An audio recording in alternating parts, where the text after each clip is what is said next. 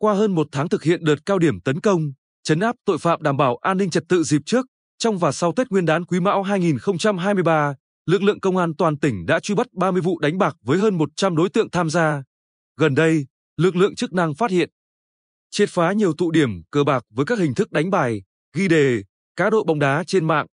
Phương thức, thủ đoạn phổ biến của tội phạm đánh bạc hiện nay là lợi dụng sự phát triển của công nghệ thông tin để hoạt động, như cá độ bóng đá trên internet, ngay cả số đề, sóc đĩa cũng đã xuất hiện trên mạng. Đáng chú ý, tội phạm này cấu kết chặt chẽ, tạo thành băng nhóm và có nhiều mánh khóe để né tránh sự truy quét của lực lượng công an. Mới đây, Phòng Cảnh sát Hình sự, Công an tỉnh đã truy bắt nhóm đánh bạc bằng hình thức ghi lô đề và cá độ bóng đá trên mạng khi chúng đang di chuyển đến địa bàn huyện Tân Châu, tỉnh Tây Ninh. Võ Văn Hưng, sinh năm 1992, ở xã Mỹ Quang, huyện Phú Mỹ, đối tượng chính trong nhóm này, cho biết sau mỗi trận bóng, khi chốt tiền thắng thua xong, toàn bộ tin nhắn giao dịch trên điện thoại sẽ được xóa đi.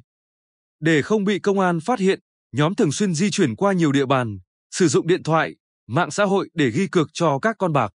Trong một vụ án khác, để qua mắt cơ quan công an, Lưu Văn Tài, sinh năm 1979, ở xã Mỹ Chánh, huyện Phú Mỹ, chỉ giao dịch với các con bạc quen hoặc được người quen giới thiệu thông qua tin nhắn điện thoại, Zalo hoặc Messenger.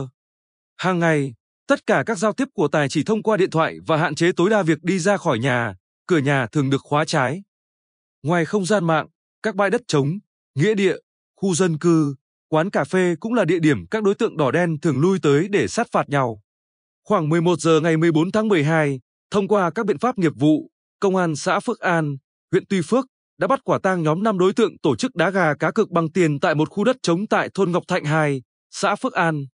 Trung tá Trương Quốc Sĩ, trưởng công an xã Phước An, cho biết Phước An có một số điểm xa khuất khu dân cư, các đối tượng mê đỏ đen trong và ngoài địa phương thường tìm đến.